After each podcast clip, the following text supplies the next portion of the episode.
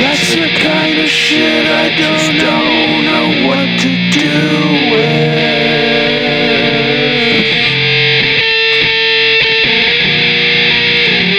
I'd take a bet, he'd let me fuck him for a pack of cigarettes, but for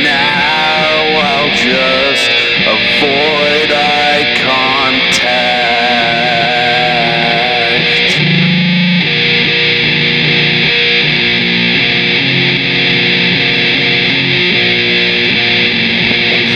This is us in America now.